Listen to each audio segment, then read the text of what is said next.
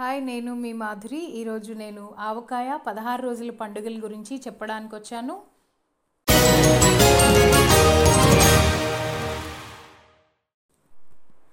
కవి సామ్రాట్ విశ్వనాథ వారు ఆవకాయ కోసం మామిడికాయలు తరగడం ఆ ఫోటోను సామాజిక మాధ్యమాల్లో మనందరం చూసే ఉంటాం.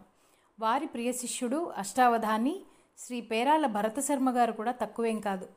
వారి తనయుడు శ్రీ పేరాల బాలకృష్ణ గారు తండ్రి గారి సునిశిత పర్యవేక్షణలో వారింట్లో ప్రతి సంవత్సరం జరిగే ఆవకాయ పండుగను అద్భుతంగా అక్షరబద్ధం చేశారు. లొట్టలేసుకుంటూ చదవాల్సిందే. కార్యక్షేత్రం విజయవాడ. మా ఇంట్లో ఆవకాయ ముచ్చమటలు పట్టించే ఓ రసానంద యాగం. మా చిన్నప్పుడు ఆవకాయ పెట్టడం అంటే అదో పెద్ద జిహ్వానంద కేళి. కోడళ్ళకు నిర్బంధ సమ్మర్ క్యాంపు. ఇది భరతుడు ప్రతి ఏడూ నిర్వహించే విశేష బ్రహ్మోత్సవం. కాళేశ్వరరావు మార్కెట్లో ఎండుమిరపకాయలు కసకసా నమిలి ఐస్ ఫ్రూట్ చప్పరించినట్లు మొహం పెట్టి అస్సలు కారం లేవురా నాయనా అంటూ నాన్నగారు మరో కొట్టు దగ్గరకు వెళ్ళిపోతే అవాక్కైన కోమటాయన మీ నోట్లో బెల్లం కొట్టుందా పంతులు గారు అంటూ ఆశ్చర్యపోయాడు. కొద్దిగా సన్నావాలు బొంతావాలు కొట్టులోనే నూరించి ఆ పొడిని స్పర్శించి ఆఘ్రాణించి చప్పరించి ఘాటు లేదంటూ నిర్దాక్షిణ్యంగా తిరస్కరించి మరో కొట్టు మరో కొట్టుకెళ్ళి ఇంత దుర్మార్గమైన రసచర్చ రసావధానం మళ్ళీ జరిపిన తర్వాత ఈ కఠినమైన క్వాలిటీ పరీక్షలన్నీ పాస్ అయిన మిరపకాయలు ఆవాలు ఉప్పు ఇంటికి చేరేవి. వస్తూ వస్తూ సీతారాంపురంలో ఉన్న దేవి ఆయిల్ మిల్ దగ్గర రిక్షా ఆగగానే షాపు యజమాని రంగారావు గారు పదిహేను కిలోల పప్పు నూనె డబ్బా రిక్షాలో పెట్టించేవారు. మరో పావు గంటకి ఇంటికి చేరేవాళ్ళం. ఆ పాటికి బామ్మ నియంతృత్వంలో అదేలే నేతృత్వంలో అచ్చాలు అండ్ బ్యాచ్ కారాలు కొట్టడానికి బేరాల హాహాకారాలు ముగిసేవి. ప్యాకేజీ ఎలా ఉండేదంటే ఒక రోకలి రోలు పిండి జల్లెడ రవ్వ జల్లెడ మనవి. రెండో మూడు రోకళ్ళు కుంది ముఠావాళ్ళు తెచ్చుకోవాలి. కూలీ కిలోకి పది అణాలు. ఎండబెట్టిన మిరపకాయలు ఆవాలు జాగ్రత్తగా ఏపిల్లో వచ్చి తడపకుండా కాపలా కాయాల్సిన బాధ్యత నాది ప్రభుగాడిది మామిడికాయ కొనాలంటే ఆ ముక్కలు కొట్టే కత్తిపీట ముందు మన ఇంటికి రావాలి.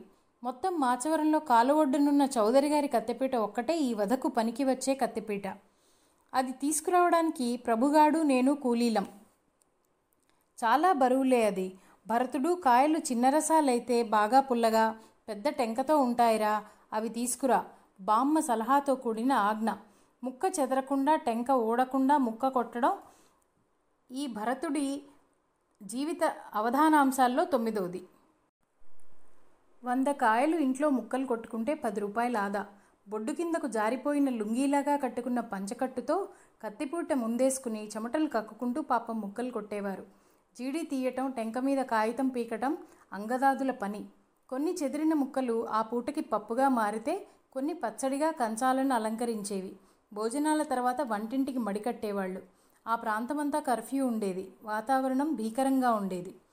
ఇద్దరు స్త్రీ తలారులు కుంభం పోసిన ఉప్పు కారాలను నువ్వు పప్పు నూనెతో తడిపి ఆ రౌద్ర కాసారంలో మామిడికాయ ముక్కలను అర్పిస్తూ కలియబెడుతూ కృష్ణా ద్వారకీవాస అక్షయం అక్షయం అంటూ పెద్ద మట్టి బాణలోకి ఎత్తి మూతలు పెట్టేవాళ్ళు. నాన్నగారు బామ్మను దబాయించి ఆ రాత్రే రుచి కోసం అన్నంలో వేయించుకునేవారు. ఘాటు రాలేదు. ఉప్పు ఎక్కువ తక్కువ లాంటి కామెంట్లకు బామ్మ నుంచి ఎటువంటి స్పందన ఉండే కాదు ఉండేది కాదు సరికదా? అందుకే తిరక్కల్పేదాకా ఆగమనేది అని ఒక విసిరి విసిరేది. మూడు రోజుల తర్వాత తిరక్కల్పేందుకు రంగం సిద్ధం. ఒక పెద్ద లాఠీతో బాగా కలిపి మొత్తం పదార్థాన్ని తలకిందులు చేసి ఉక్కిరిబిక్కిరి చేసి అతలాకుతలం చేసి పప్పు నూనెతో కలియబెట్టి మళ్ళీ అమ్మ చేత్తో తిరక్కలిపి పెద్ద పెద్ద పొట్ట జాడీల్లోకి గొట్టం జాడీల్లోకి నింపేది. ఆవకాయకు అరచేయి ఎత్తి వరకు నూనె పోసి కొద్దిగా ఒక చిన్న జాడీలోకి ఆవకాయ మెంతికాయ విడిగా తీసి పెద్ద జాడీలకు మూతలు పెట్టి ఉతికిన పాత లుంగీ ముక్కలతో వాసనలు కట్టి ఓ పక్కన పెట్టేవాళ్ళు. పాపం ఆ రాత్రి అమ్మ చేతులు భగభగా మండిపోయేవి. కొంచెం సేపు చన్నీళ్ళల్లో చేతులు ముంచి తర్వాత పాండ్సు స్నో రాసుకుని ఊదుకుంటూ పడుకునేది. ఆ సమయంలో అంగదుడెవడైనా గురుశంక తీర్చుకుని ప్రక్షాళనకు మారాం చేశాడో వాడికి పాండ్సు స్నో అక్కడ రాయాల్సి వచ్చేది. ఆ తర్వాత వాడి ఏడుపు వాడిది. తర్వాత వారం రోజుల పాటు ఆవకాయ ఘాటు ఉందా లేదా అని చర్చ. ముక్కుపుటాలు అదురుతున్నాయా? ఆసనాలు దద్దరిల్లుతున్నాయా లేదా? అన్నదాన్ని బట్టి ఆవకాయ విజయం నిర్ణయించేవాళ్ళు. ఎప్పుడన్నా మళ్ళీ చిన్న జాడీల్లోకి ఆవకాయ తీయాలంటే పెద్దమడి తప్పేది కాదు. చాలా వరకు ప్రభుగాడి పదే పడేదా డ్యూటీ? అప్పుడప్పుడు నాకు తప్పేది కాదు. మేం మొండికెత్తితే వామ్మో చెప్పనే అక్కర్లేదు. బామ్మే పెద్దమ్మడి కట్టిపడేసి ఆవకాయ మాత్రం కంచంలోకి చేర్చేది. ఒకటి మాత్రం నిజం. ప్రతి ఇంటికి ఓ మడికట్టుకునే బామ్మ ఉండాలి సహనంతో ఉండే అమ్మ కావాలి.